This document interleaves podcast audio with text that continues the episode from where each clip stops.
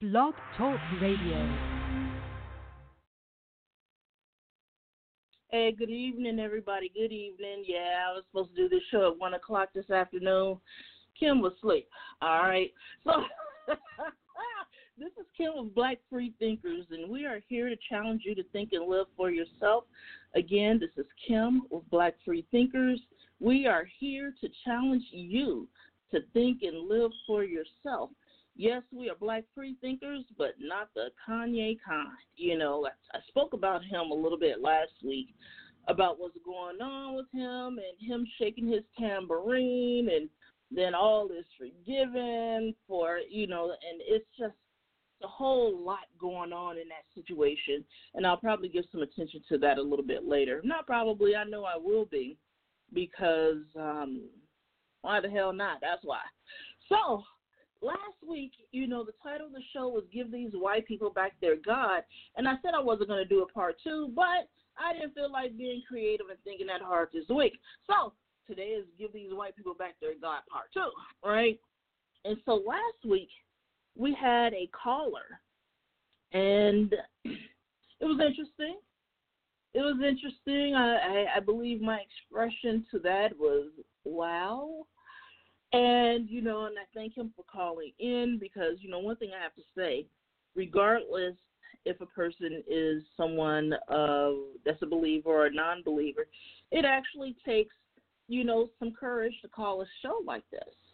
And especially if you are a believer, especially if you you know where I stand on a lot of things, but I do respect people. I do respect individuals. That's one of the main reasons why you don't see me hanging up on folks real often unless you're just crazy racist white boy, in which we've had a couple of them call in. But um, you know, I try to be pragmatic about those types of things, diplomatic, you know, and is you know, I just try to do those things because you never know who's listening and the last thing I want is for people to be afraid to call in. And so I want to speak on that call last week because you know I had some teehees with some people this week, and about you know being compared to like Hitler, and I was like, really, dude? And he was like, yeah. And so, you know, it's interesting because the methodology that he used in that phone call was a methodology that you'll see a lot of men use on women. And so, what I mean by that is you'll have them make a few compliments and then turn around and backhand you, right? Or give you a backwards ass comment or compliment or the negativity or whatever you want to call it, right? And the thing is, is that it's become so commonplace for men to do that that it seems normal to them. And I won't say they don't even recognize what they're doing.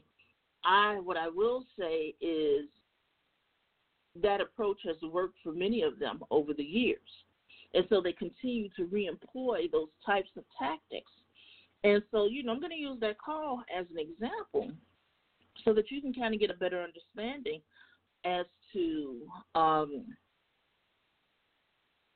how some of that fits into the narrative that I talk about on this show, just the recurring narrative in the show. Um, so, you know, he was talking about me having millions and billions of listeners, right? And so if you go back and you look at the prosperity gospel, the Word of Faith Church, and how they set up their doctrine, you know, they went from telling people that they were going to be holy millionaires to Bill Winston announcing that you're going to be a holy billionaire. And so, you know, some of their doctrine, not some of it, quite a bit of it is based on capitalism and greed. And because they've been able to sell that to people, and especially in a lot of black and brown communities, you know, you have people in some rather, you know, horrible conditions, you know, a certain amount of despair and hopelessness.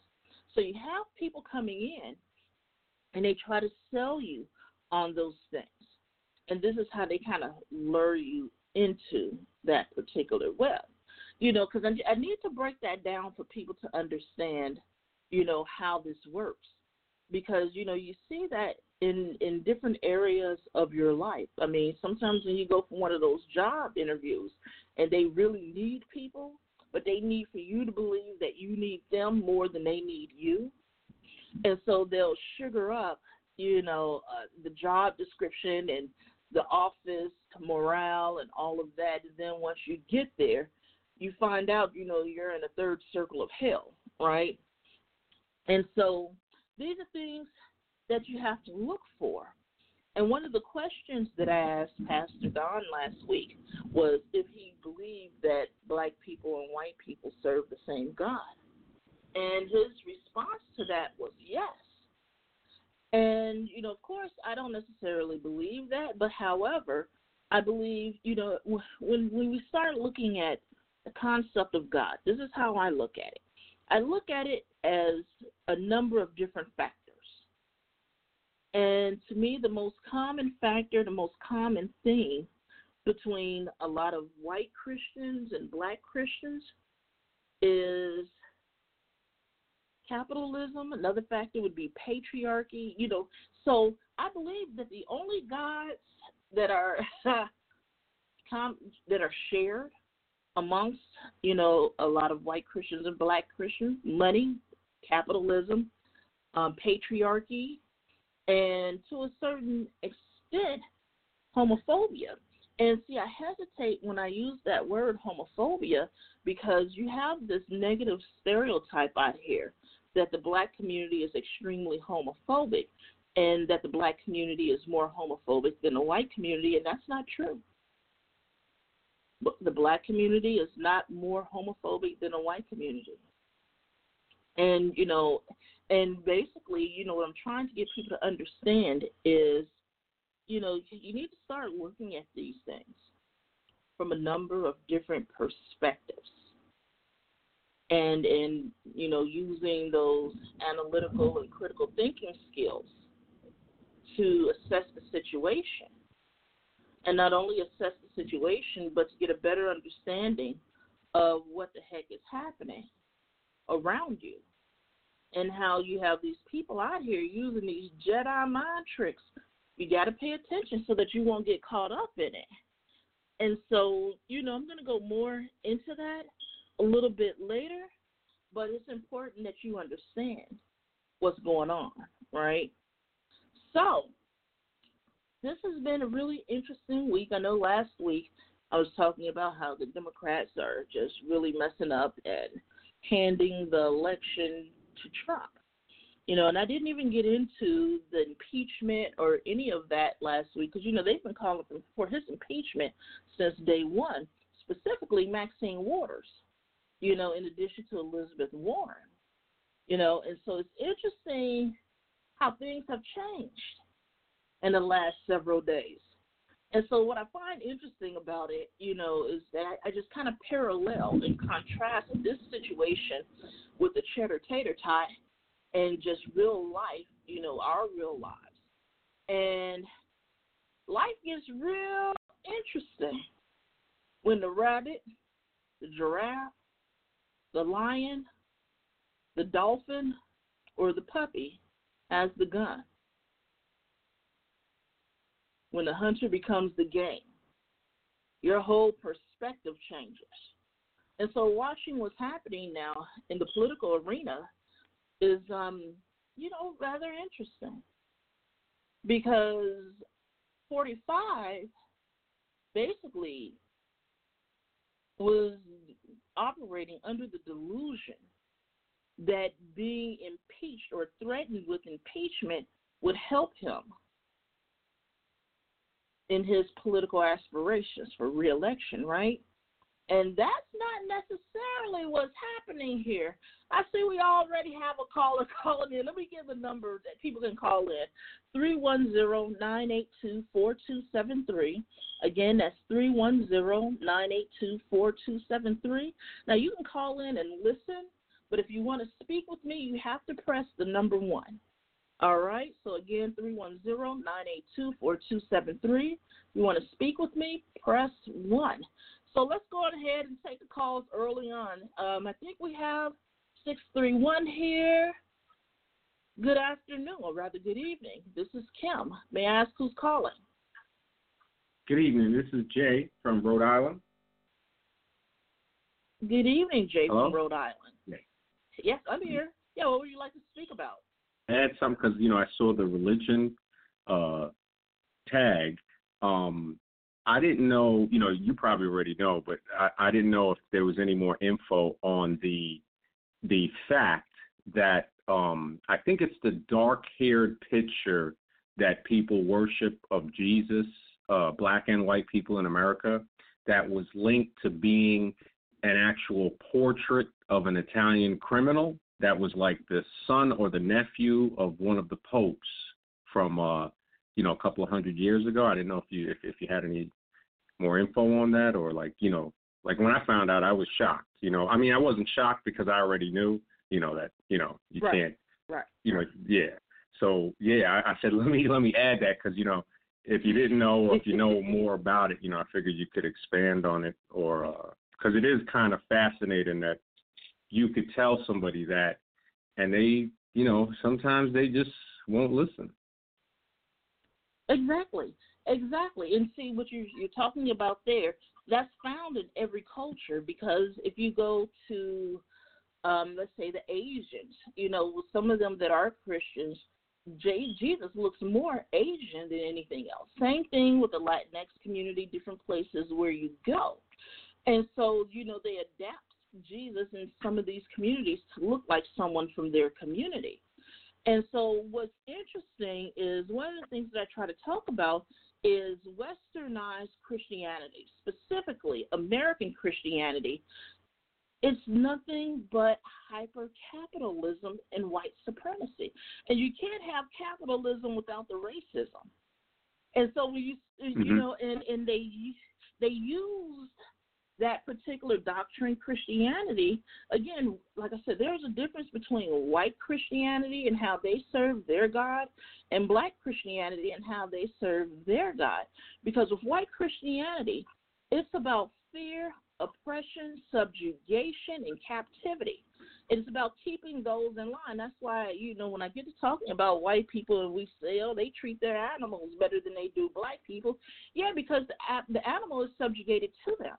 It's captive, is theirs, they have ownership of it. And so it's interesting because when I talk about these things, you know, there are some people that get upset about it, but in the black community, the thing is, is that that's one of the reasons why Barack Obama's message resonated so well because it was about hope, change, and faith, right? But the thing is, is that it's nice to have hope, but what happens is you get stuck in a rut, and we're sitting back and hoping that these people will treat us better, will do the right thing, and that's not true because it's like you have people out here trying to appeal to a lot of these white people with the moral compass, not understanding that we define morality different ways. And you know, what's interesting with what's happening with 45 and a number of other people in this country is that you know they're afraid of the browning of America and things are changing. And I would advise anyone to go out there because there were some articles. We, like I said, we have a Reddit page. Black Free Thinkers has a Reddit page, and I post like crazy over there.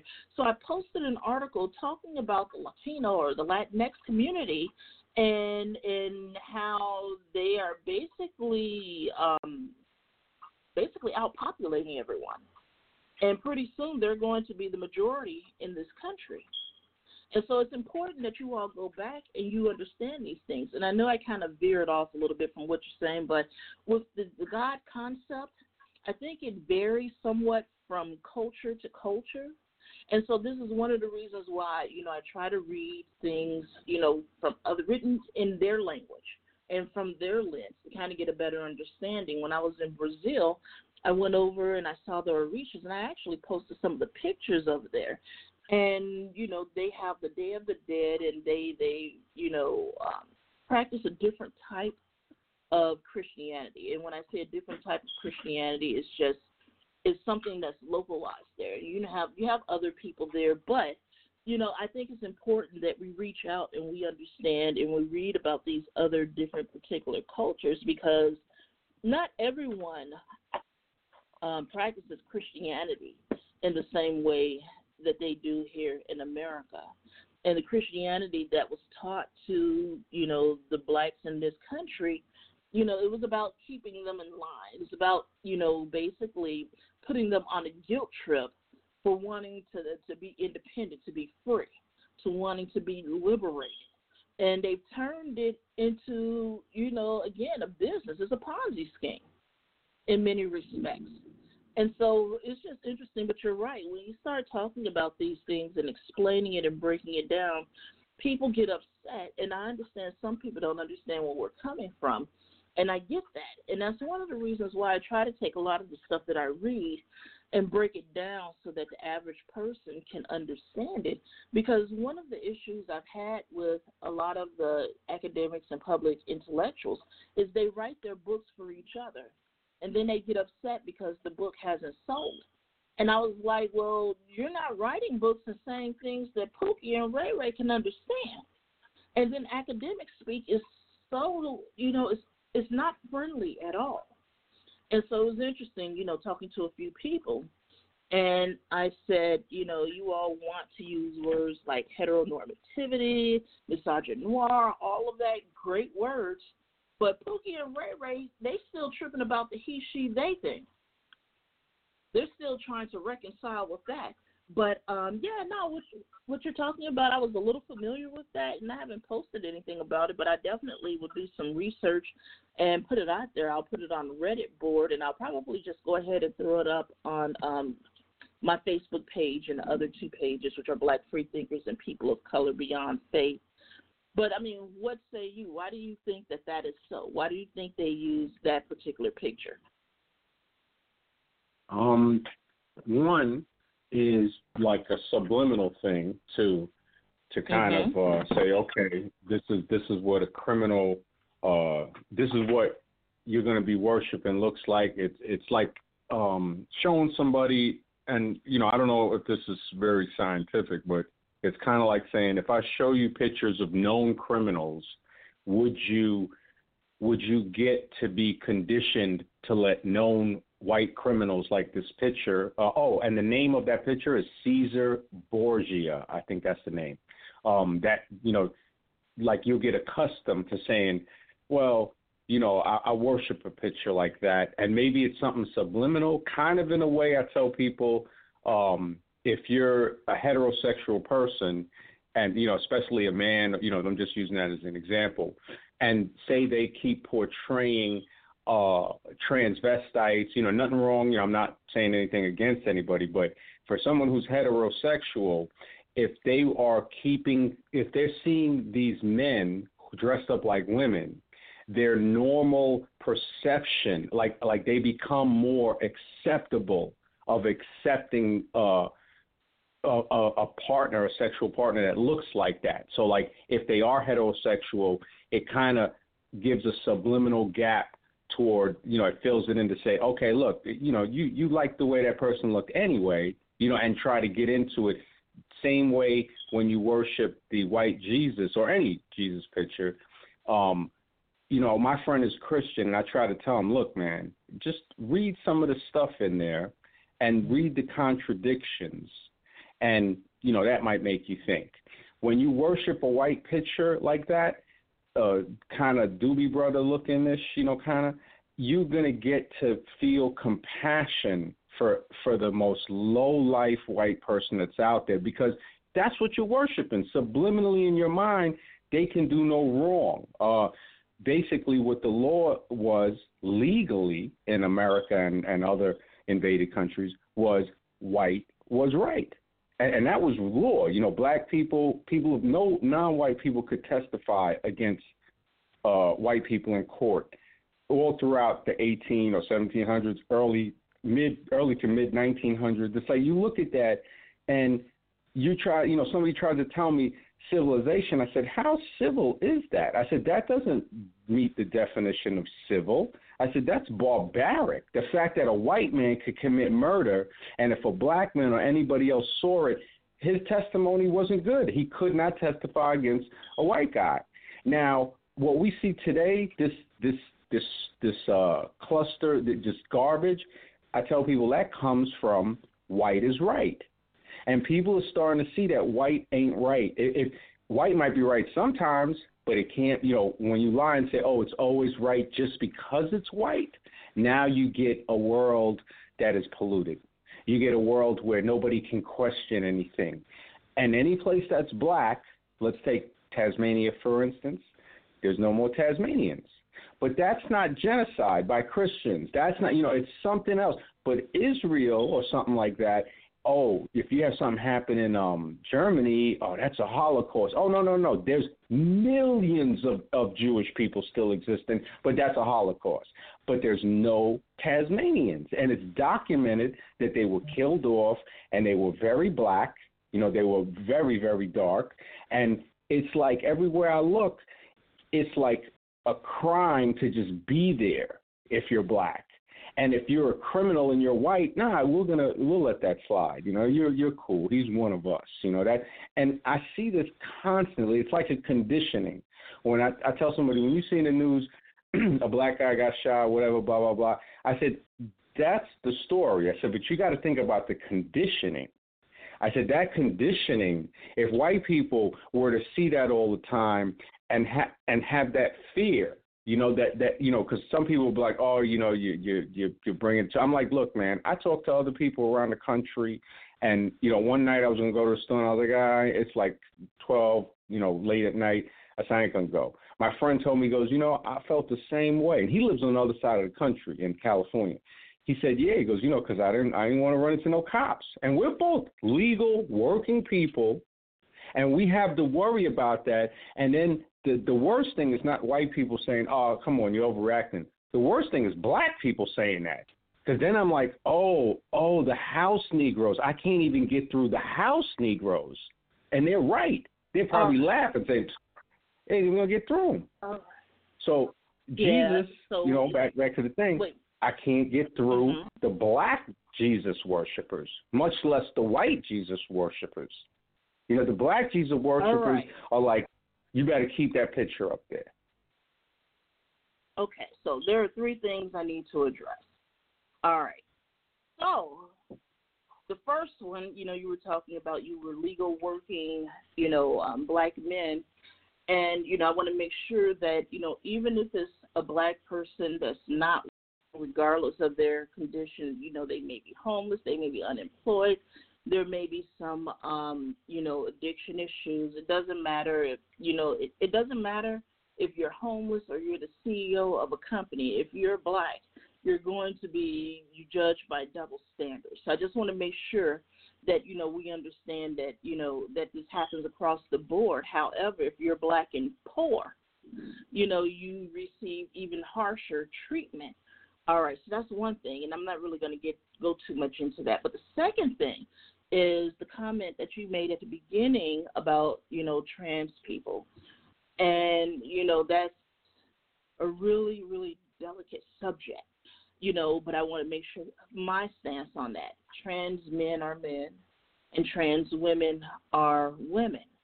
And so, you know, if, if you have a hetero man or a cisgendered man that's attracted to a trans woman, there's absolutely nothing wrong with that you know, and and you know, it's just they're attracted to whoever it is that they're attracted to. And there's no agenda out there because you know you know I hear that all the time. Oh, you got the gay agenda, you got the trans agenda.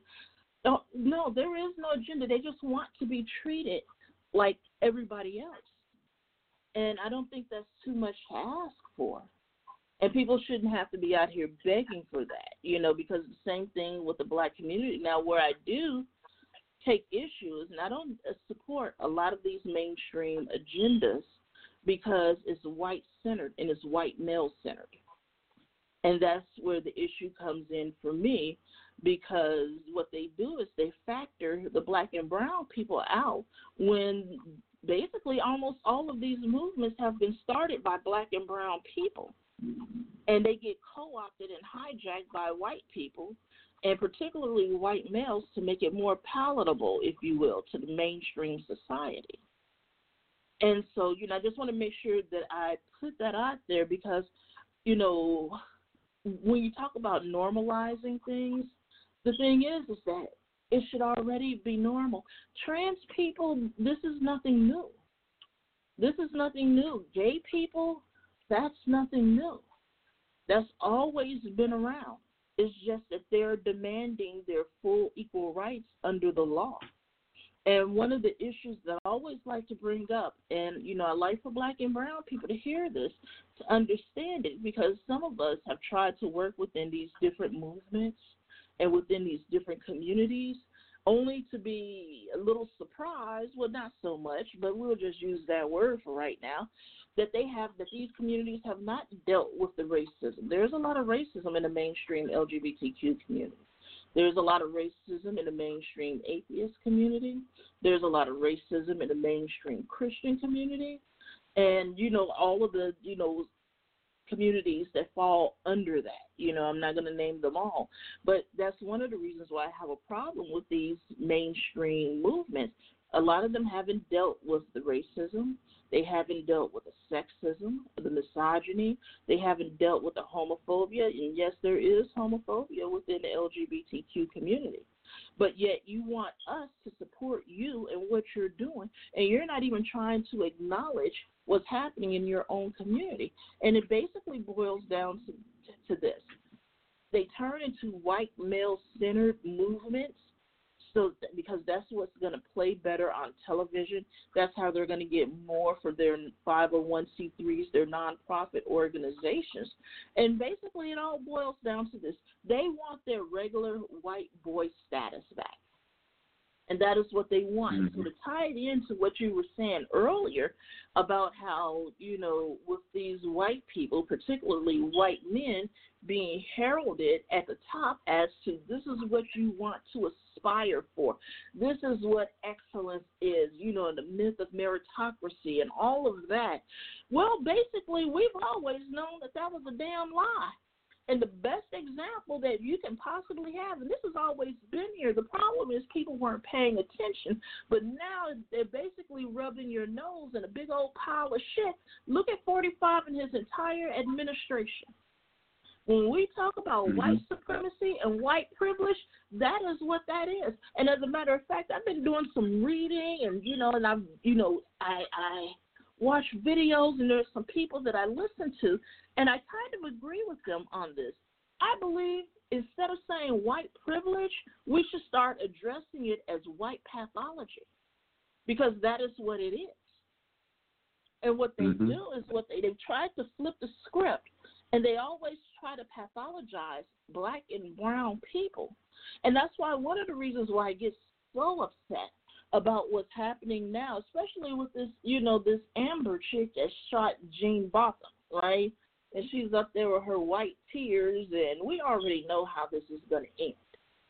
And what happens is they flip the script, they trigger guilt, they they've trained us to be docile. They've trained us to defer to them. And we just get caught up into this vicious ass circle and not being able to make real progress because at the end of the day, if we're going to make any real progress, basically what's going to happen is we're going to have to shut it all fucking down.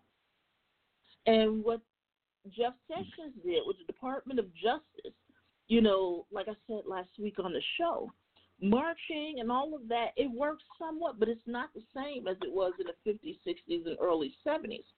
And, you know, what people have to understand is that most people didn't start getting televisions in their homes until the 60s. And so they would see the newspapers and they would have these images, but watching it on the news is something different. And what 45 has done, he has suppressed that. Basically, he has you know, put you know these orders out to the mainstream and cable news um, channels that if they put too much um, emphasis and show too much of the black and brown people protesting, that he was going to get angry with them and punish them. Well, he's been doing that anyway. And I just posted an article. I did post it on my wall in the Black Free Thinkers and People of Color Beyond Faith walls on Facebook and and on the Reddit and in that particular article, it's talking about how our intelligence agencies, specifically the FBI, and how they were labeling black activists as black identity extremists and saying that we were the biggest threats and not the white supremacists that are out here. So I really need you all to go and read that and read the studies behind that because that article um, is um, recent. So go back and take a look at that and see what's happening. And so you know, you know, you had a number of black people out here talking about mass communications and how the news portrays black and brown people. And I know, and you know, and I know some of you are like, Kim, why are you, you know, bringing up the brown people? And some say they don't care about us. You know, I'm black, but I see what's happening out here, and I am of the belief that it is my duty my personal duty to kind of understand what's happening in these other communities as well, because I really truly believe that we're going to have to work collectively to make any real changes. And yes, there are some brown, you know, red and yellow people that you know we can relate to, but there are some that we can't because you have some out here that are white identified and they want the benefits or some of the benefits that are extended to them under white privilege, right?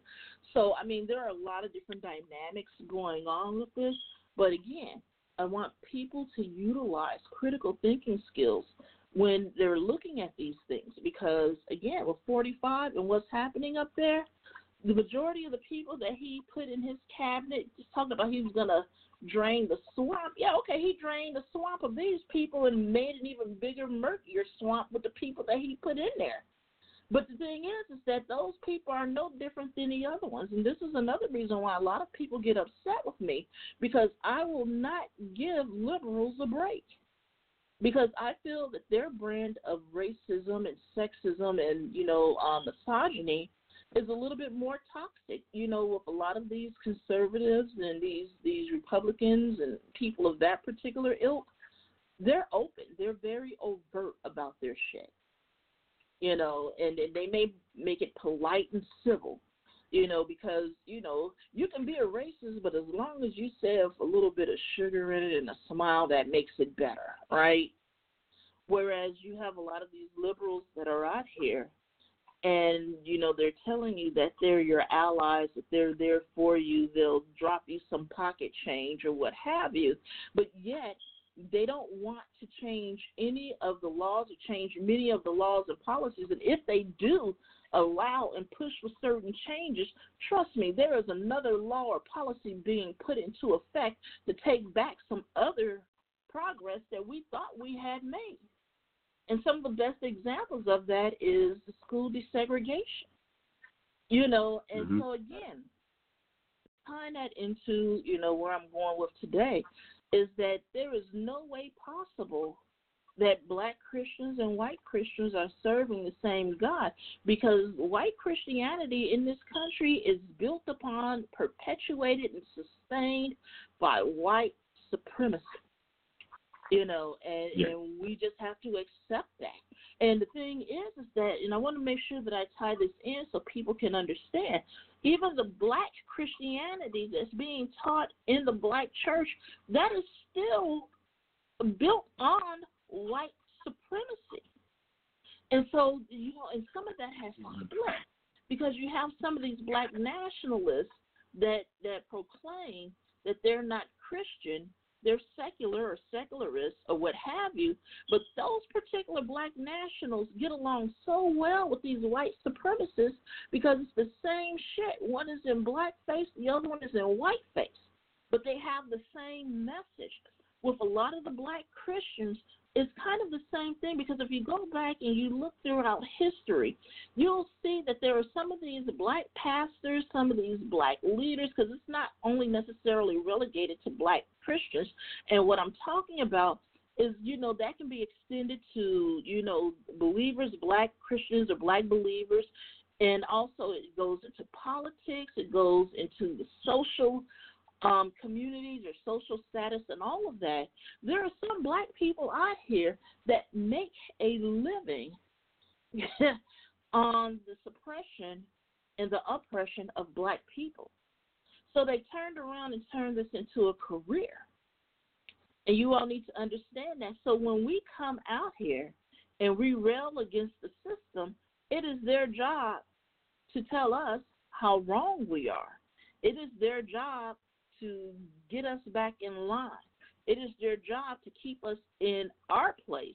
And then they get paid to keep us docile and asleep. So, I mean, I just need you guys to pay attention to that. You know, I thank um, my caller for calling in. His call dropped, but um, guys, you need to pay attention. You know, so last week I mentioned um, an article written by Ben Alpers, right? And I'm looking at it. So it says, you know, the title of the article is um, "Is Black Humanism a Religion?" You all can go and look that up. And this was written in 2013, actually. And there are a number of other articles out there, but again, that's the reason why I encourage you guys to go out and do some research on your own. But in this particular article, it speaks specifically about Anthony Pinn, who has written a number of wonderful books. Um, Chris Cameron, who just wrote Black Freethinkers. You know, again, I want you guys to go out and um, buy some of their books. You know, and Michael Lackey, I told you guys last week about his book, African American Atheists and Political Liberation, a study of the sociocultural dynamics of faith and so the history of African American religions. And I I focus specifically on that book, on you know because it's like one of my favorite books, and that will explain quite a bit to you guys because what I need for many of you all to understand is that we're looking at these things differently. We're looking at these things through very different lenses. And so, um, it's just it's it's been a trip. You know, over this last week, like I said, you know, watching what's happening with 45 and um, what's happening with him and how things have changed. And they haven't really changed a lot, you know, because I'm not really expecting a lot to come from that. But, you know, he still enjoys his white male entitlement and and that's not going to change. You know, you have people asking, well, if he doesn't win 2020, and there are people out here now that are hedging their bets that he may resign before he's impeached. I'm not quite so sure about that. But it's interesting to watch this. But again, you know, these people have shown you who they are, and you have people out here, primarily white evangelicals, that are trying to herald 45 as Jesus reincarnated or some type of deity. And there are reasons why they're using that particular or that specific, um, how can I put it, imagery, if you will, you know, because I remember doing a show talking about the prosperity gospel of Donald Trump with him on that escalator descending into the masses. Don't think that that's by mistake.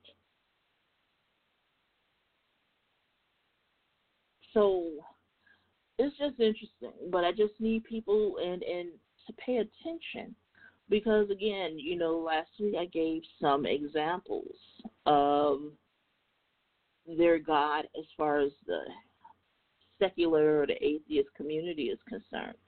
You know, I was speaking about David Silverman, Christopher Hitchens, Richard Dawkins, Sam Harris, and you know, you even have Jordan Peterson. As I stated before, he says he's Christian, but I don't necessarily believe that, right? And you know, the deification of those particular people in different communities. You know, it's interesting because a lot of atheists like to point the finger at believers while basically imitating Christians. You know, you have Sunday Assembly, you know, which is, if you go and you look at their business model, basically it's just the secularized version of a church or fellowship. Now, that's there's nothing wrong with that there's nothing wrong with fellowshipping together because many of us that were part of the church, that's one of the things that some of us miss. And so, you know, I want to make sure that people understand that, you know, that's fine. That's okay. But I need for you all to pay attention to a lot of the similarities, a lot of the parallels, and be able to contrast that and and not sit here and get angry and ready to have an argument or fight because you believe that you're doing something so much differently than they are when you're not.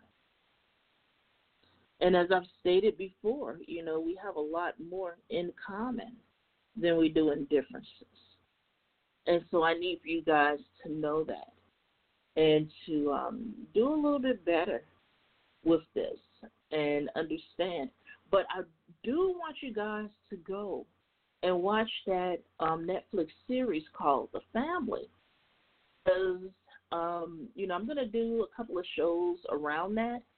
And on one particular show, you know, I'm going to have Raina come on and we're going to talk about that particular series. But it's going to be after I do the other show. And so I'm trying to put some things together. But, um, you know, it's going to be, you know, it's, it's really, really interesting. And it's going to wake some of you up and if it doesn't wake you up, I'm not trying to change you. We're not trying to convert you. I just want you to start questioning things. I, you need to question everything. And that's one of the things that, you know, I observed in the church, whereas they would tell you in some churches, not all of them, but they would tell you not to question God, not to question the pastor, not to question your elders, not to question your parents. You know, you just have all of these different people. We've been taught all of these things. And one thing that I've stressed over the years is that we need to unlearn a whole lot of shit. We need to deprogram ourselves. And I feel the same way racism and sexism and misogyny and all of that is that we need to unlearn something. And I use myself as an example because anti-blackness, you know, anti-brownness, you know, xenophobia, you know, that is that is fed to us every day. In commercials, in the news, you walking down the street, you read your newspaper, the magazines, conversations that we have with one another, you know, is is you know, is innate. And this is what we've been taught. And for me personally, it's been very painful for for me, you know, because when I I'm learning, and life is an ever learning, ever changing process. If you feel as though there is nothing else for you to learn, and that there is no reason for you to change, well, I feel sorry for you. Because to me, you're not growing if you're not doing those things. And it's okay to make a mistake. It's okay to say that you don't know something. It's extremely important for you guys to understand that and learn how to forgive yourself, learn how to love yourself. That is what I'm learning. So I'm just kind of, you know, sharing some of my journey with you guys, even with this show. You know, because in the last couple of months, you know, before I started back last week, you know, I've been contemplating do I want to continue with the show? You know, and I'm like, if I continue with the show, I'm going to scale it back, you know, to a certain amount of time instead of the two, sometimes three hour shows. And I'm also going to start a new podcast. And, you know, and then it's another project. And I'm going to bring all of those up under People of Color Beyond Faith because all of it ties in together. And so as that comes out, I'll let you guys know. And I know some of you are like, ah, she's been saying that for a few years. Yeah, you know, but I lost my focus and I wasn't motivated. But I'm feeling a lot better now. You know, this last month has been rough. I've been having a really bad, bad flare. And so, um, trying to get my health back in order and get all of that situated. But, you know, like I said, I missed you guys. I missed talking about this and, you know, the Pastor Don was right. You know, you know, I should monetize some of this, and I I am, you know, but for the most part, I just feel as though, you know, I'm just giving something back. And it's funny because, you know, I've had a bunch of people say, well, Kim, you're giving it to them for free. They don't appreciate it. Yeah, a lot of people don't appreciate it. You know, and it is what it is, right? So you're always going to have detractors. You're always going to have people that are takers, that are users, and don't want to give anything. And I've learned some really hard lessons, but I've been doing my best not to allow that to change me, right? But, you know, there's some progress that still needs to be made on my end as far as this particular evolution that I'm going through right now. So, you know, I'm human just like everyone else. But yeah, I need for you guys to pay attention. And especially those of you that are, you know, in some of these um, subcultures, right? And I know some people are like, well, why are you calling a subculture? Because it's underneath just the mainstream culture, but it's an identical replica. You know, it's a mirror image of it. The things that you see happening in mainstream America, you're seeing in these same particular communities. You know, you see it in the atheist community, you're seeing it in the religious community, whether it's um, Christian, you're seeing it in some of these Muslim communities and, you know, I'm not a Muslim and I have not done a lot of studying of that particular ideology. But, you know, there are some issues there. And, you know, the same thing is happening, you know, out there in um, the satanic community. You know, and I'm not a member of that community either. And, you know, I do a little bit of reading but I'll be the first one to tell you that uh, I find Satanism a little bit interesting there. You know, and when I say that, you know, um, it's just interesting. You know, but they're having the same issues over there as well. You know, the issues with people jockeying for position, people, you know, trying to grab power, people, you know, uh, and there's nothing wrong with being sexual. There's nothing wrong with that. But it's a problem when you abuse your authority and abuse your power to get sexual favors or to subjugate someone sexually. And what I you know, and there are a number of other communities. You know, I just you know I don't want to stop there. But, you know, those are just the three or four that popped into my head. And so, yes, there have been sexual improprieties. There have been issues with um, money as far as embezzlement and, you know, financial fraud is concerned. And so it's really interesting when you start watching it and paying attention. You know, you you know, I know some of you are like, Well, I didn't know anything about it and I'm like, We've been telling you this for years you know, that these things are happening. We're all human. And you have people out here that will capitalize on these things. And even within the black community, it's the same shit. People jockeying for position, people power grabbing, you know, um, you, know, sexual improprieties. Um, you got people out here they're capitalizing. You know, mean, you know, even within the atheist community and the way I used to navigate it, and you know, I'm kind of standing outside of it. I kind of pulled away in 2015 because there's so much fuckery going on, you know. But that stuff is coming out, and that's why I laugh when you know some of these white people discover they discovered racism in the atheist community. What's interesting is some of those same white people were the ones pointing at me and saying she's a problem. So yeah, I'm that problematic black chick. And I'm fine with that. And I make some of you, quite a few of you, uncomfortable. And believe it or not, I'm pretty happy about that. because we need to shake you out of your comfort zone. You know, and so there have been some unfortunate situations, but it is what it is. You know, it ain't no fun if you can't make them run, right? And so, um, you have a lot more in common with these other communities than you realize. And so, you know, again, even within the secular community, you have the deification of people.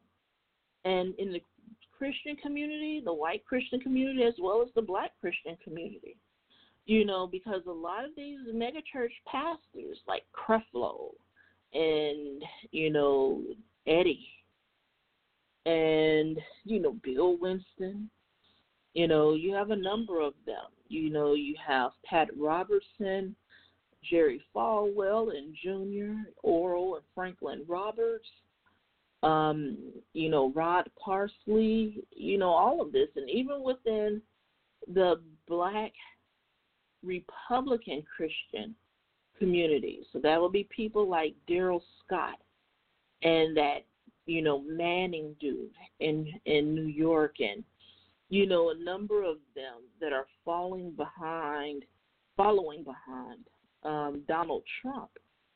The same issues. And I need for you all to recognize it. And I need for you all to take your power back. And I just need you to think about these things and utilize those critical and thinking skills and analytical skills in every area of your life. That would include what you go to school for, what you're studying, you know, how you navigate on your job, you know, how you choose a particular career. You know, and we need to be forward thinking and forward reaching. And there are a lot of things that are going to have to change. And change is difficult, change is scary, but it's necessary. And especially within the black community. We've become so accustomed to doing things certain ways that trying to think outside of that box it, it makes it difficult to make progress. And we're not going to be able to make any major progress until we step out of that box and kind of change some of the traditional methods that we've used. And quite a few of that is religious based, for lack of better words. You know, because see, the black church has painted itself into a corner, especially when it comes to their claim of ownership of the civil rights movement. And the civil rights movement was a people's movement. I used to say it was a secular movement, but that's somewhat true.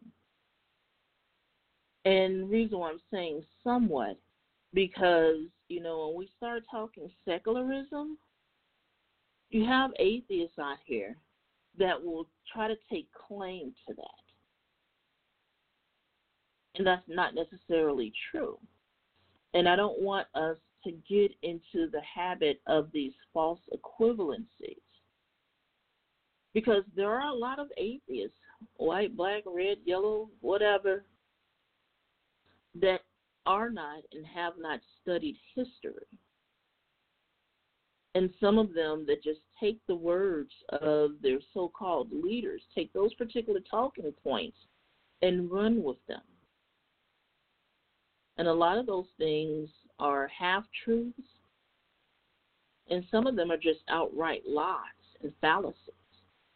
So that's the reason why I tell you guys to trust but verify. Research this stuff. It's only going to help you grow, it's only going to make you better. And so when I use the term God, God means different things to different people. And you have different people because it's not just white people that use the word God or the concept of God or you know these religious ideologies as a weapon to control and beat people. You have people in the black community doing that. You have people in the Latinx communities. You have people in the Middle Eastern communities doing that. And I mean, that even includes, you know, the Jewish community. You know, I'm not leaving them out of this particular conversation.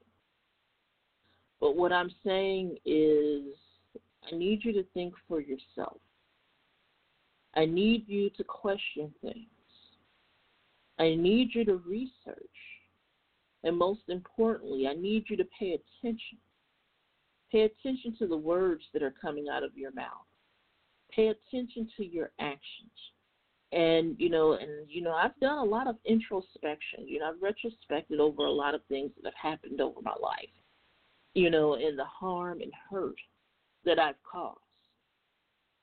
You know, and I've apologized in the past, and I'll apologize again right now for anyone that I may have hurt and harmed, you know, or misguided. You know, I apologize for that. You know, but there are certain instances in which I am just not sorry. Period. And there are reasons for that as well. But um, you know, it's a learning process a learning process. And so the young man that called, you know, talking about the fallacy of, you know, white supremacy. And again, you know, I, I tie that into the myth of meritocracy, the myth of American exceptionalism, all of that. And you see that within all of these communities. Because even in the secular community, and I had started on this last week, specifically talking about David Silverman and him out here being but hurt, upset because he doesn't have access to the type of money and power that he once had access to. And you know the, the, the green lens that he's using to basically look at Sam Harris and Jordan Peterson and all of those people, Joe Rogan and a number of other ones that are over there in the IDW, the intellectual dark web, and making a lot of money over there. See, that is what he wants. And, you know, um, regarding the lawsuit that he has um, taking place right now against the women that he claims falsely accused him of sexual impropriety. You know, there are a number of suits like that happening in the secular community. You know, Richard um, Carrier has a lawsuit out. And, you know, there are other people that, you know, I'm just not even going to go there. But there are quite a few white males that are out here that are either suing someone or being sued right? And, you know, I'm going to tie it all in. Last week I was talking about, you know, social justice warriors, which was a meme um, created or coined by Richard Dawkins, right? And you have intersectionality, which was coined by Kimberly Crenshaw. And so you have a number of white people out here in these mainstream communities and movements. And they've done what white people do, Columbusing and shit, co opting and hijacking these different movements. And that would include also the feminists and the reproductive justice and, you know, the resistance, all of that. So even though I didn't name them earlier, these are some of the other social movements that are happening out here in which you see this happening. And so what you have is, you know, for the most part, white men, but then also white women that are coming into these communities and, and hijacking them because they believe that their message is is is more palatable. They believe it's more powerful. But they come and they take our talking points, they take our concepts, and they bastardize it. And then they take it over and then want to point the finger at us. You know, I had this one, you know, um, Valerie Tarico. She did a series on cognitive dissonance, and that particular series helped me a lot. And you know, I, I used to have a lot of respect for her, and a lot of that has been lost because it was interesting because when I would post things about white women and white feminists, you know, she would exercise and show her white fragility and come on my wall and make these comments. And so the last time she did it, I blocked her. Right? And so she was offended by, you know, some articles that I had posted about white feminists. And that white fragility just oozed all over the place. And so she was on that particular article in that thread demanding, not asking, but demanding that I post some articles by white people ridiculing Black Lives Matter, you know, activists and all of that. This is one of the reasons why a lot of black and brown folks and, and red and yellow as well, they get angry. Because you have a number of white people, and I primarily get this from white men, you know, but there are some white women that do this as well, that demand that we educate them and so in that particular thread, she was like, Well, how would you feel if we talked about black people not being uh, um, as active as they should be in the reproductive justice movement? And when she said that, that was the main reason why I blocked her, right? Because the reproductive justice movement was started by black women. And it was hijacked and taken over. You know, that's why we put these articles up about how black suffragists were betrayed by white feminists. And so, you know, white women, especially white feminists, they get angry about these types of things, but then they don't want to talk about the history of how black women, even after, you know, the enslaved people were emancipated, it was mandated that black people work specifically. Black women work. Why? Because for some odd reason, white women couldn't do their own laundry, cook their own food, take care of their own children and and and take care of their homes. You know, and in some cases satisfy their own damn husband. So they put laws in place forcing black women to work and forcing black women to be wet nurses to their children. And I'm not even talking about just the late 1800s. I'm talking about even to this day that still happens. And while you know you'll have some people like, oh, it's not it's not on the books that black women gotta work and black women have to do, you know, the domestic work for black people. Go to the South, and a lot of this is happening in the North as well. And that's one of the problems. People, you know, give a pass to the North when the North is just as culpable. You know, Milwaukee, Wisconsin is considered the Selma of the North. And this is why I talk about history a lot. And so going back to that, you know, in regards to the reproductive justice movement, it's extremely important that you all go out and um, do some research, you know, and it was unfortunate um is, you know, you have these white people that want to come out and demand that black people basically explain ourselves and black people follow them. Like I said, you know, you have some of these black, brown, white people out here trying to, you know, but especially the black and brown ones running under this banner of unity. And what they mean is shut up and follow the white people because they want the white people's money. They want the, you know, the the adoration of white people. They want these white people to validate them.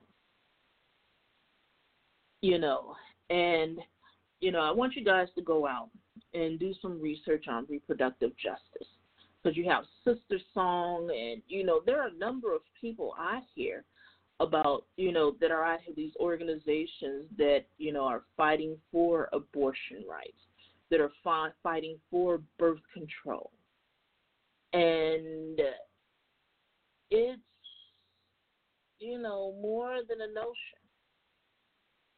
You know that you understand what's happening and who these people are and what they're doing and not allow these white people to basically gaslight you. Because they will do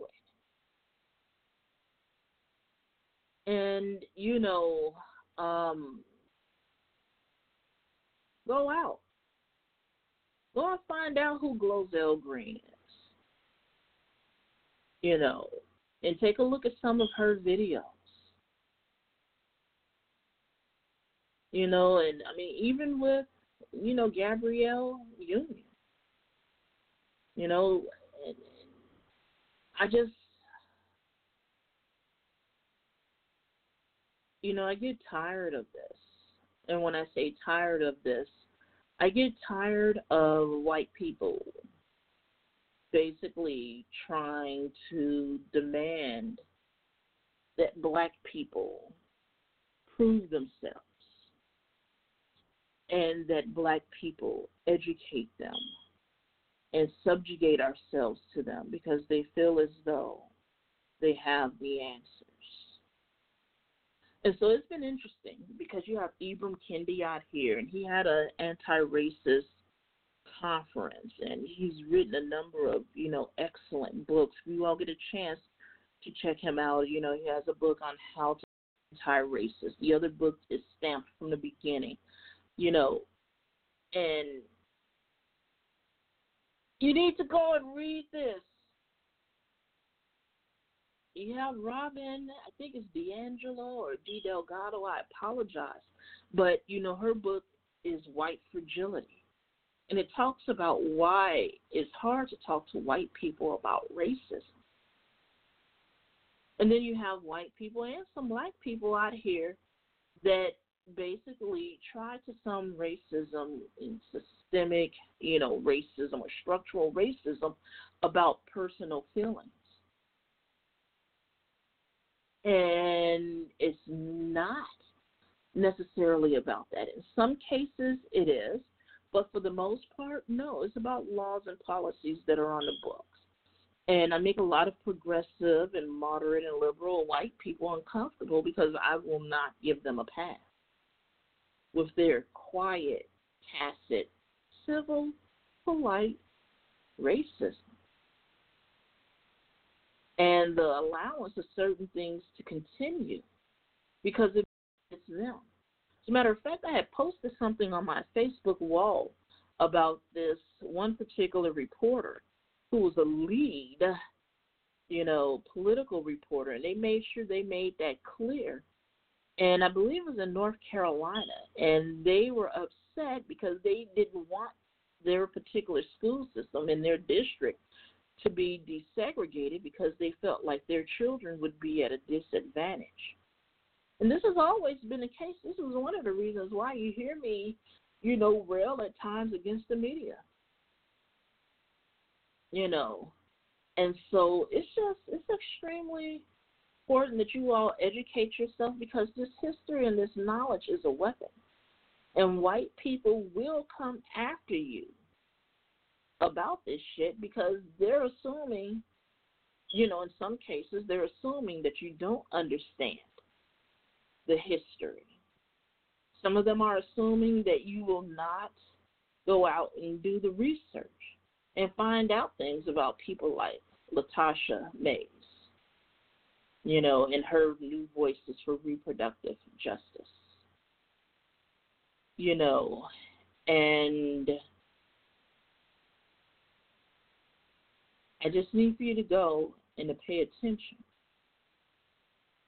You know, there are a lot of them out there. You have Byllye Avery, Khiara Bridges. You know, you have someone like Willie Parker who's a devout Christian, and, and that's fine. Because I'm starting to see more black Christian women coming out as feminists and talking about reproductive justice. You all need to go back and you need to learn these things. If for nothing else, how to fight back. You got black women for wellness, right? And there's a difference between reproductive justice and reproductive rights. And um, it's important to understand the difference between the two. And it's important for you to understand where you stand. Because, you know, you do have some atheists, you know, people out here that are anti abortion. And it's good to have these, you know, conversations out here. You know, go and look up Brittany Mostiller or Mostiller. You know, I will kill your damn name. But, you know, she's from Chicago, all right, South Side. Go and look up Amanda Lamb. Look them up. Crystal Pruitt.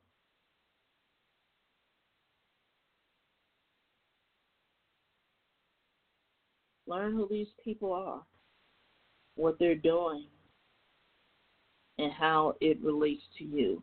So, anyway, um, it's just interesting how a lot of this has been set up, how a lot of these people are thinking and what they're doing. But black, brown, red, yellow people, you need to understand that some of these white people will use their power, their money, influence, prestige to continue to oppress you if you oppose what they're saying. And you have quite a few of them with the so called gotcha because they think you're not prepared. And then you have ones that show their particular entitlement while demanding that you educate them while demanding that you defer to them, while demanding that you stay in your place and you be quiet and they will give you what they feel that you deserve. And you speak the talking points they gave you. And you got a lot of these black and brown tokens out here that are willing to do that and willing to go along with that. Because at the end of the day, it's about money. And like I said, the capitalism, patriarchy, you know, that's what a lot of these people have in common. And what's interesting is I've seen um, I've seen some shit. And I just sit back and I laugh. You have some of these people out here that scream social justice and, you know, level playing field, you know, equality, you know, health and wealth equality. All of those are wonderful things. As long as they're able to capitalize off of that and they can have people following them and giving to them and deifying them. It's fine if it's them doing it, but they point the finger at white people again. You have people out here that use these particular movements to capitalize off of.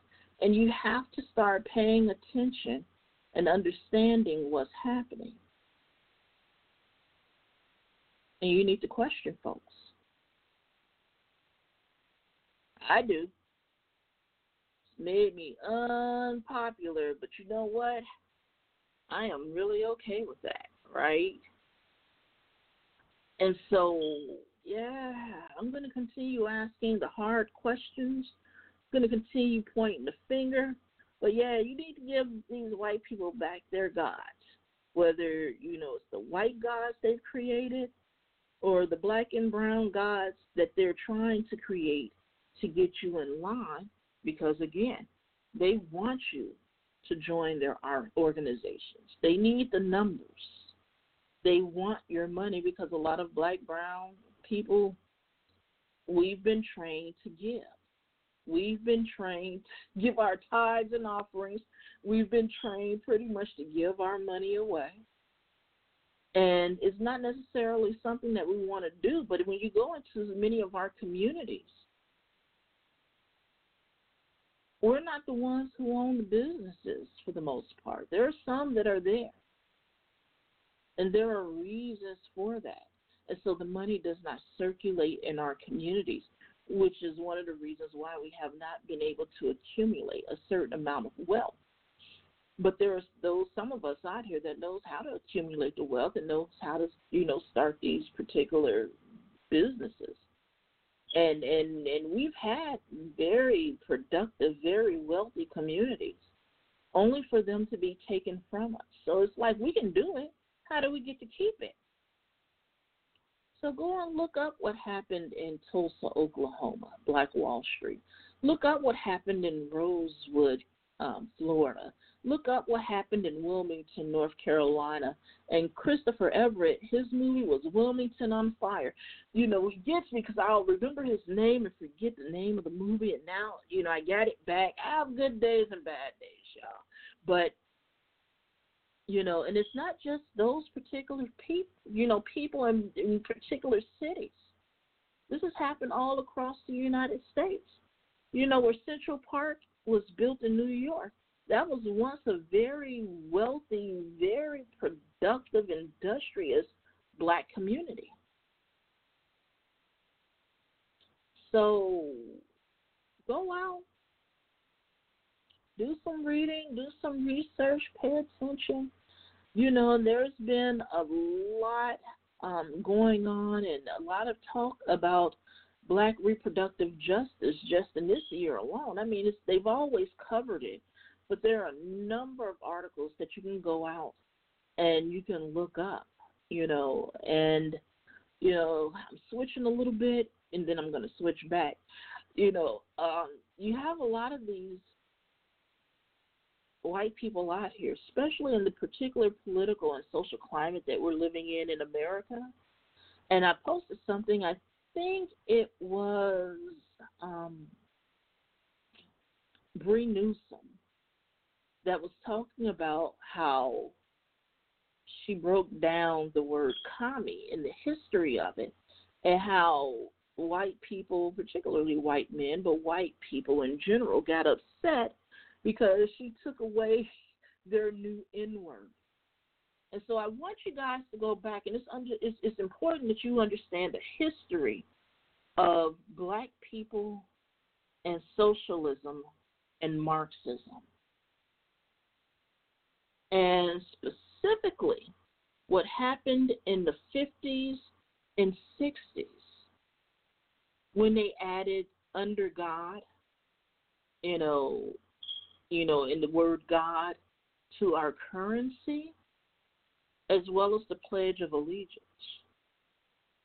So you need to learn about the Red Scare and McCarthyism and understand why now you're hearing 45 and McConnell and people of that ilk talking about communism and socialism and and the so-called evils of it.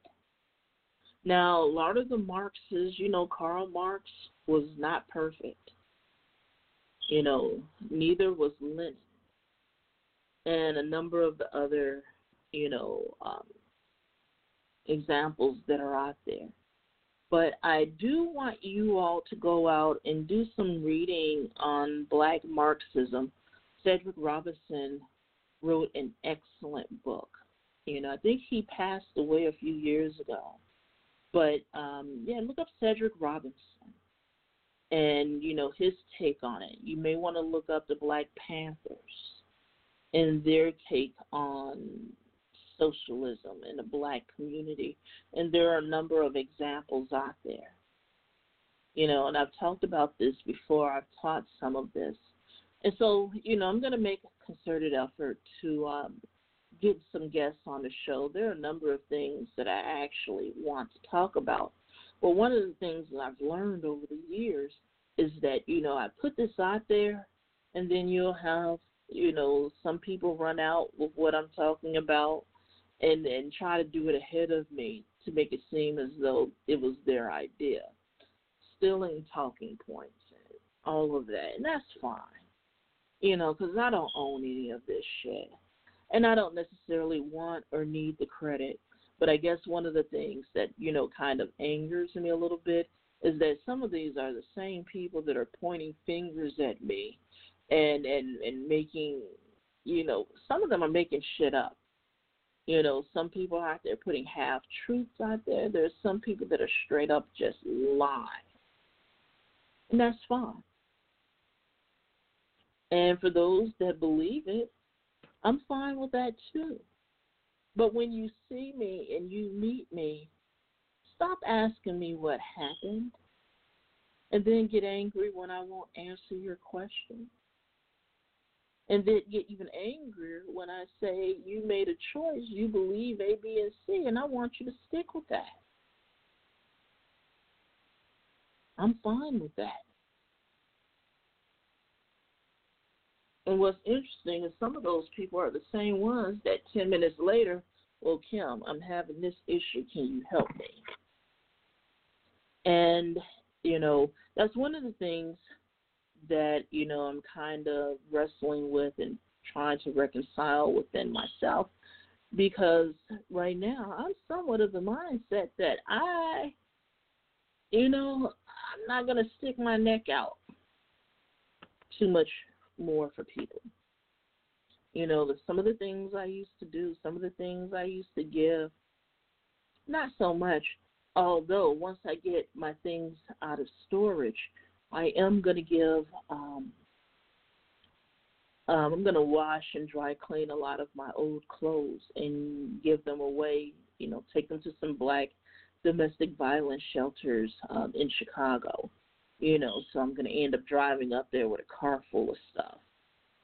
But um, may even be two trips, you know, because um, after my mom passed away, I actually thought about moving back to Chicago, but Nah, I just come up there once or twice a month, usually for doctor's appointments and to get my locks retwisted. And even right now, I'm thinking about shaving these things off because I'm just through with a whole bunch of stuff, right? But that's that. It is what it is, you know. Um, so that's enough about that. I think I've put enough out there. I think I've piqued enough of your interest to encourage you to go out and do some research. And I gave you some words, um, keywords to look up on Google. And I do things like that because I do want you to go down a rabbit hole. Because you're not only going to see what I want you to read, you're going to find out a number of other things. And that's what happens to me because back in the day, people would be like, You're posting your ass off, blah, blah, blah, blah, blah. That's because I'm reading and you know I put it out there. But now, you know, and I used to post them on different forums. I mean, you know, I had these different tools, and it was just, you know, other people were capitalizing and benefiting from that. So now I just put it on my own shit, right? You want to see it? Go over there. You can subscribe to our Reddit page, um, Black Freethinkers. B L A C K F R E E T H I N K E R S over on Reddit. And so now I want to talk about Kanye because, like I said, we're black Freethinkers, but not the Kanye and Candace Owens kind. Now, what I need for you all to understand, particularly about Candace Owens, is that um, she's capitalizing and trying to seize the moment. And you saw what happened to that Dennard guy, Paris, Parish Dennard. And it's interesting because, you know, there are a lot of the white people that didn't necessarily come to their defense. And what's interesting about Kanye and what just happened is he shook his tambourine, gospelized an Aaliyah song, you know, praised his Jesus, money and white supremacy and capitalism, and debuted his music with a white capitalist crowd. I need you guys to really start paying attention to that. And even with some of these people that you view as leaders, and, you know, in some cases, again, you're deifying some of these black and brown people. Look at who their base audience and who their base supporters are. They don't look like you or me. They have some of us out there, but for the most part, not so much. And so over the you know last several years, I talked about Kanye and all this property that he's buying in the communes. Pay attention. That's not going to end well. You know, and so it's really interesting because you know there was a conversation that I had with some of the wonderful women that I met in Brazil, and you know, we were talking and they were like, well, if we're going to do this, let's do it. So we started looking up purchasing cities. You know, and there are places in the United States as well as in other places because we actually looked in some places in France as well. And, you know, of course, Raina and I, you know, hit that ball back and forth because I need for you all to understand, um, even with the people of color beyond faith, that was a concept that Raina and I came up with. And we worked the concept. And I did 85% of the work. And I invested a lot of my own personal resources, finances, all of that into people of color beyond faith, which is why I wouldn't let it go. And which is why I'm not going to let it go. And so, you know, Raina and I going over our ideas and, you know, there are some other friends that I've talked about that I'm not gonna name. Um, but you know who you are. That, you know, kind of wanted to have some property, and buy some property of our own and and kind of do our own thing. And so I've really been thinking about it. You know, I always used to say if I ever had to go off the grid, that I was going to run on over there to the Quakers, except I need indoor plumbing, heat, lights, and the internet. So that's probably not going to end too well. I'll have to live on the outskirts. But, you know, um, it's something that I'm actually really, truly entertaining but, you know, purchasing some land, you know, or go out and buy one of these cities. And again, you know, in order for us to sustain and be self sustaining, you know, unfortunately, you know, we will have to utilize some capitalism in those particular, you know, communities or in my community. And I understand that. And so until we find a better way and it is going to take money. Period. And so I get that. But yeah, you know, thinking about making a purchase like that and making it for an actual very specific group of people because it would be black queer women. And when I say that, you know, I'm including femmes and I'm including, you know, black femmes and I'm including black trans women. So all encompassing. But, you know, you know, black queer women specifically. So we can get some damn peace and quiet and live our own lives and do what we have to do and not have to deal with some of the bullshit that we're relegated to on a daily basis. So, anyway, it's an idea, and we've been kind of kicking it around. It was interesting. One of the places that we found in France was they were asking about 180 euros. I mean, 180,000 euros. My apologies. So about 180,000 euros, which is not a lot of money. You know, I was even um, looking up some stuff afterwards. You know, over in uh, Brazil, in the United States as well. So it's an idea that I'm kind of kicking around, and you know, on the outskirts, you know, we probably will build some property and you know, let other people live there. Because especially, you know, we're looking at the situation that, you know, some of the same black queer women will have sons. And they're going to need a place. And we're looking at, you know, there are going to be people with special needs or children with special needs.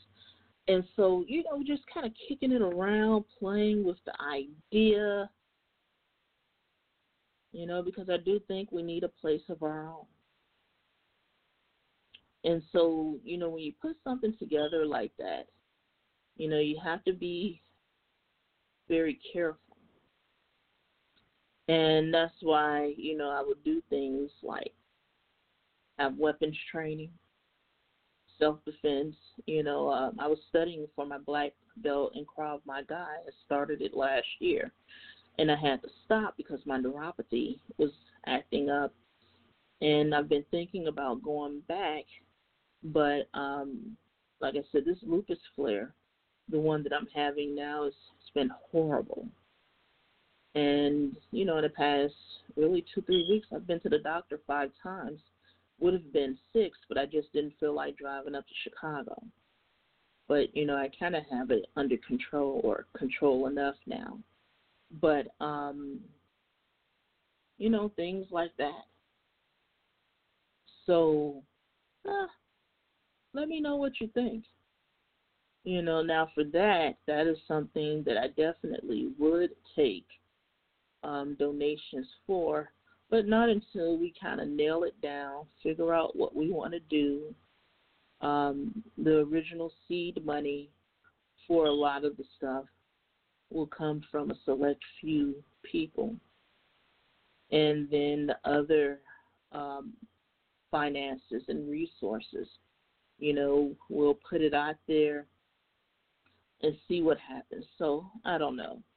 You know, I'm still contemplating because that is a really, really big project that has its own set of headaches that come with it and it boils down to the fact of do I really want to do this?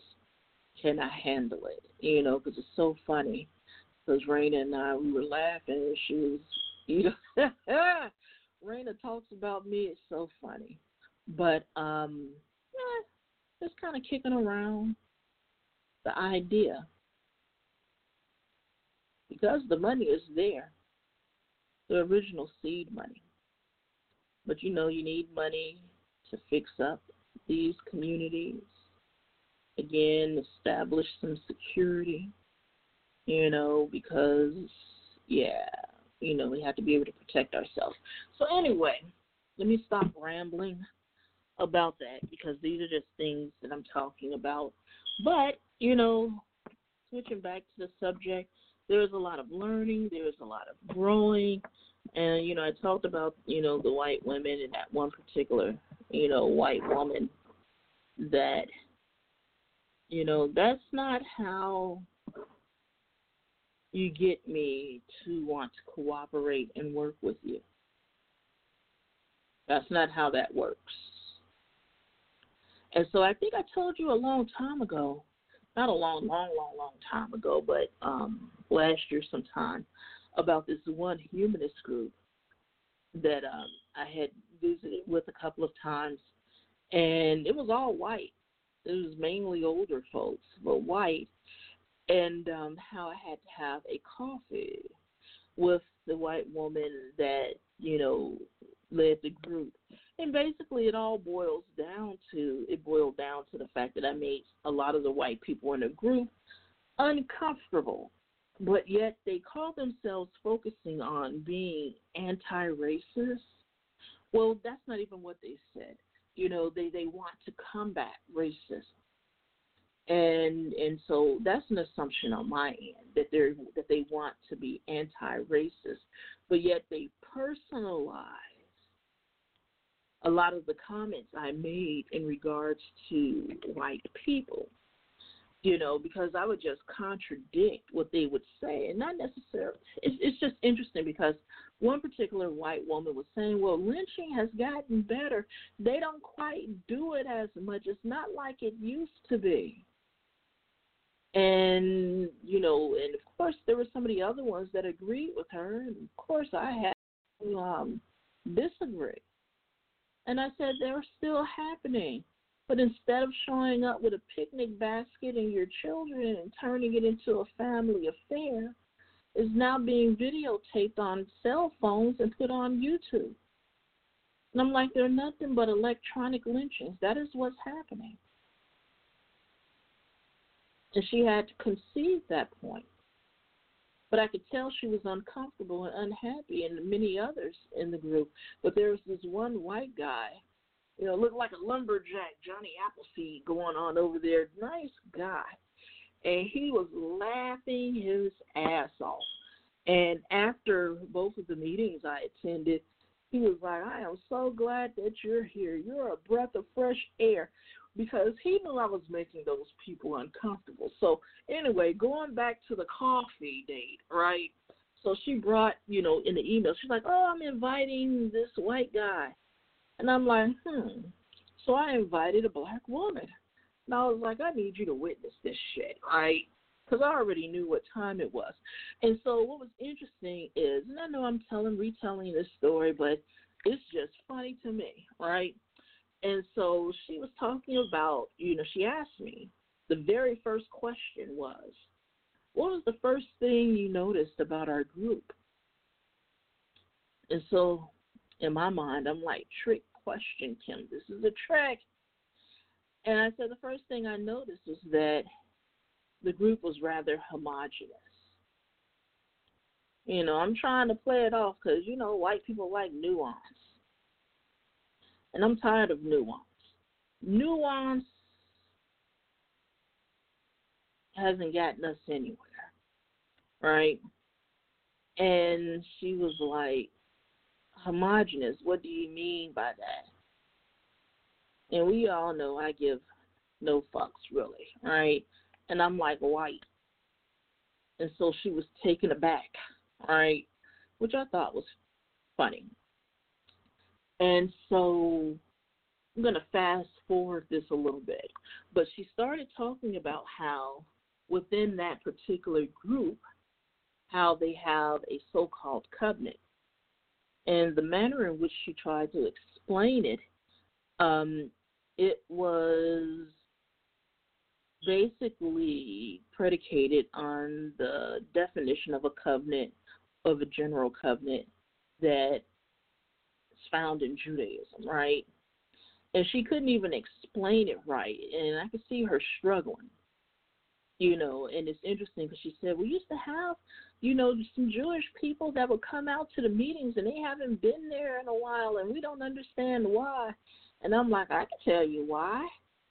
And so as she went on to explain this covenant, I'm laughing in the back of my head because, you know, she's sitting here and she's explaining it as a so called covenant because she couldn't quite bring herself to say that it was a whiteness oath.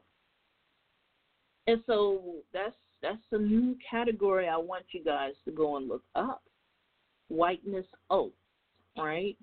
And so to kind of give you a general explanation of what that is and how that works, there used to be certain community communities where black and brown people could not buy the property because it was either written you know, within their contracts or associations or what have you, that the property would not ever be sold to black or brown people. And some of that still exists to this day. Do some research about that.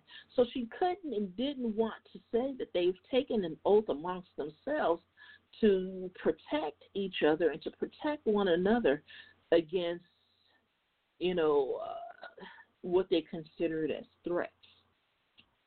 And so it's interesting because I will tell you, and I've said this a number of times, I am not your kind of Negro, white people. I'm not that Negro that you can say is your friend. I'm not that black friend. Never have been, never will be because I'm not going to allow you to use me as a cudgel against other black or other white people when you say and do some stupid, ignorant shit. And then when I check you on it, your feelings are hurt.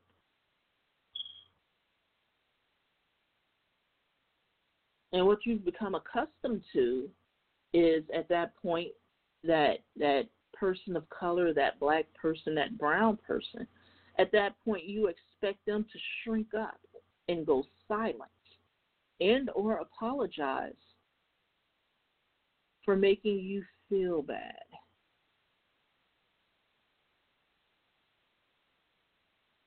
I'm not that kind of Negro and I'm not going to allow you to try to use me or utilize me in that fashion.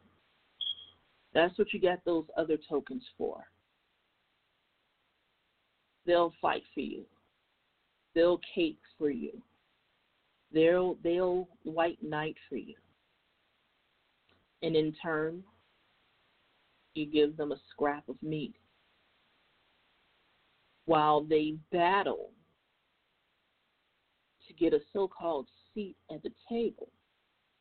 And so that's one of the reasons why you hear me talking about the labels of diversity and inclusion and intersectionality, and how you all have taken those words and tried to turn them into an action, into a verb, and utilize those words as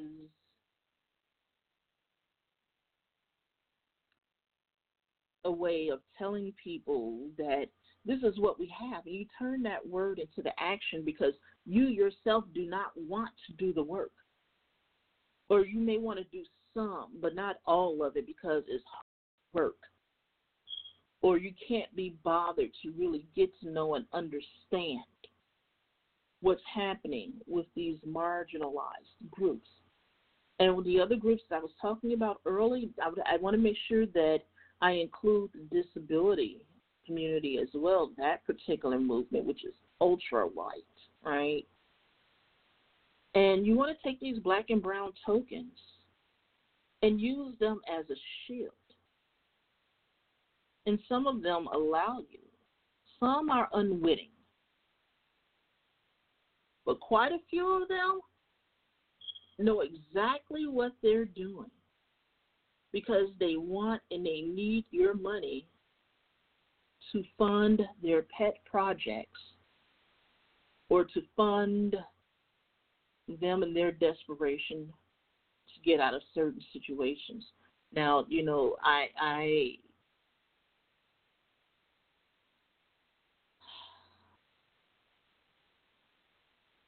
there are some things I understand. I don't necessarily agree,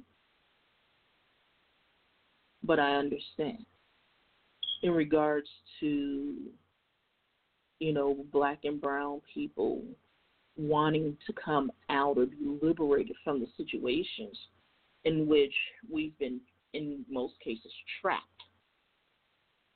in the positions and roles we've been relegated to play.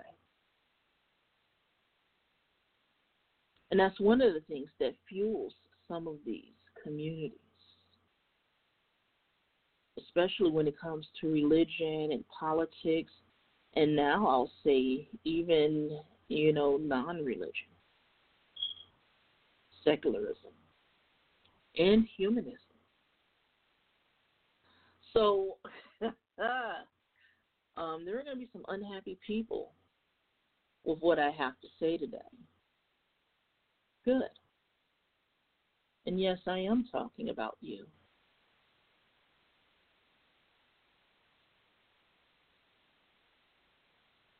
So, folks, I just need for you to all to understand how you're being used and utilized. And you know, you have other black people out here that use black and brown people to to further what they're trying to capitalize on and it's easy to get sucked into it. And when you're caught and you're in the eye of the hurricane, it seems calm, and everything around you is caught up in a whirlwind, out of control. It's just a matter of time before you yourself are also caught up in the whirlwind. And one of the issues that we have to deal with.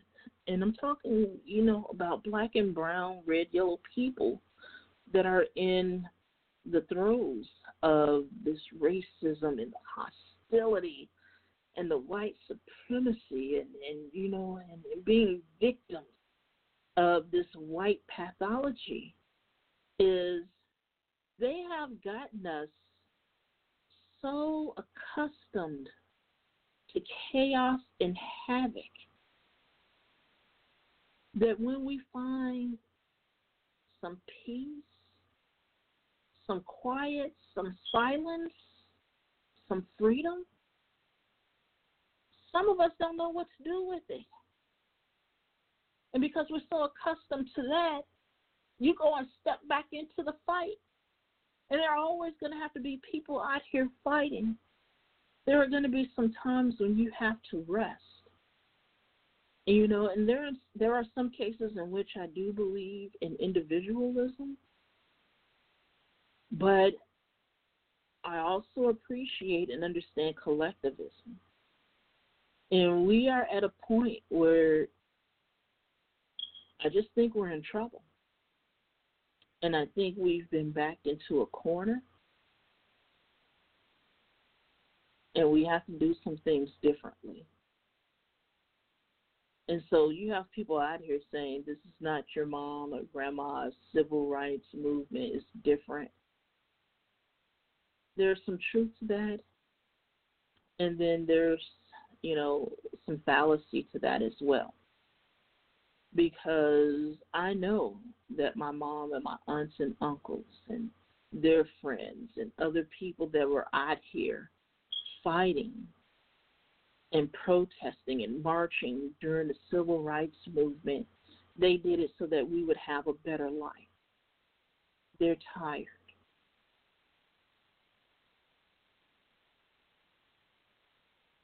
And things and times have changed, right? You know, I'm glad that I was able to spend that last year with my mom. And like I said, she was able to impart a lot into me and, and share with me um, some of what she dealt with. You know, when, you know, she was born and raised until a certain age in Mississippi. And, you know, that's why her and one of my aunts have really bad dental issues because they didn't have any black dentists and they weren't allowed to go to the white dentist. And so basically, you know, that was something that my mom had battled with her entire life. and she would tell me about how you know how my grandfather was almost lynched and how they had to come back with three four cars in the middle of the night to get her and her siblings and other relatives and they escaped from Mississippi and went to Chicago and that's how we ended up there and you know, um, they went through a lot. Some of them were born during the Depression, many of them afterwards, but they suffered. And, you know, my mom made it through all of that. You know, my mom was able to etch out you know, a, a relatively good upbringing of me and my siblings and and some other relatives because my mom was open hearted. She loved everyone and would do what she could. And so, you know, losing her that that really hurt because there was a point in time in which I had to walk away from everything, but it kind of brought it back together.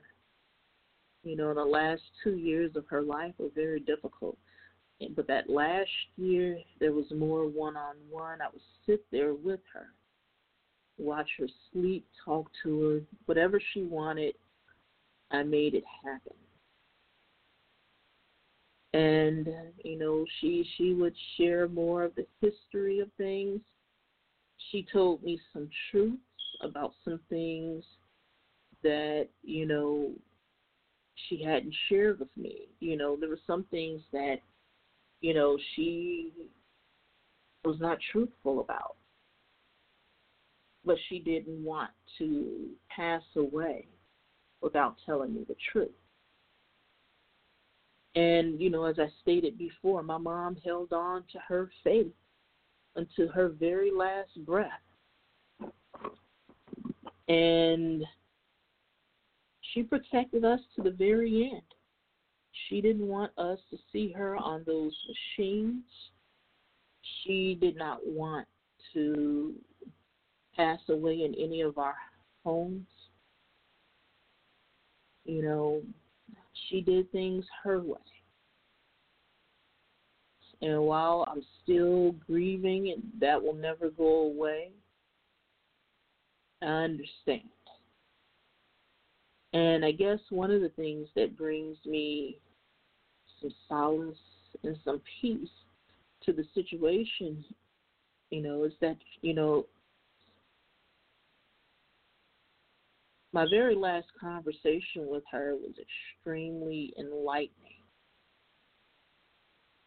and was very positive, very loving. And, you know, I can't, you know, really find the words to describe it, but it was kind of pure. It was loving. It was enveloping, all encompassing you know, my mom wanted me to remember the good times. And I really believe that she was thinking about good times and thinking about our childhood and and and you know just different beautiful warm memories that she had and it was conveyed not through words but through words, I don't know how to describe that. But I was uplifted.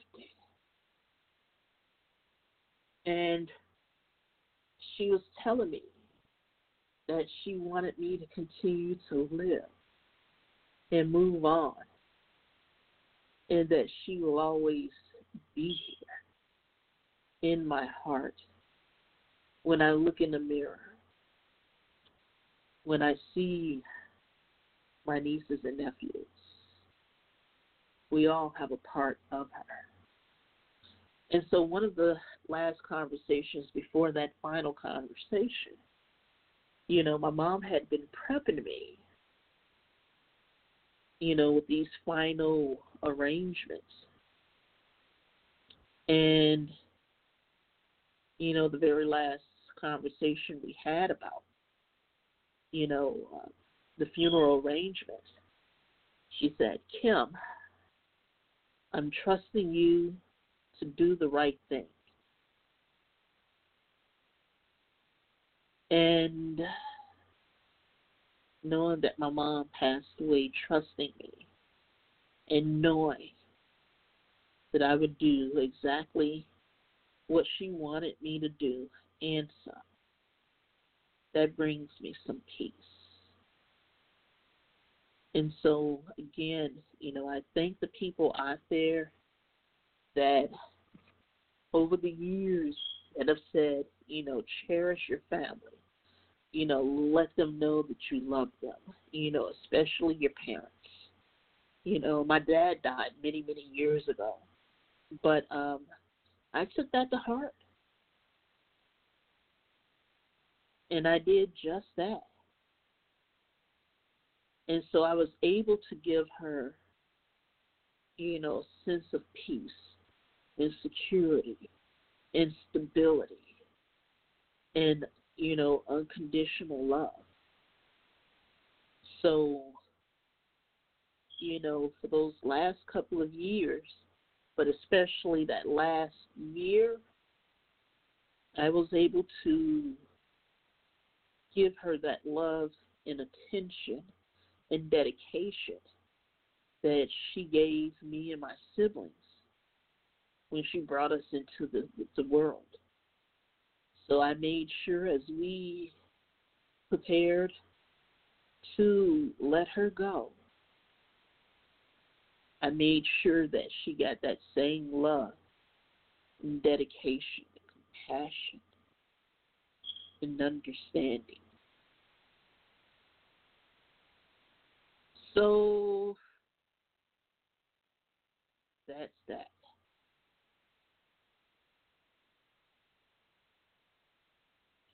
So again, this is Kim with Black Free Thinkers. We are here to challenge you to think and live for yourself. Use those analytical, critical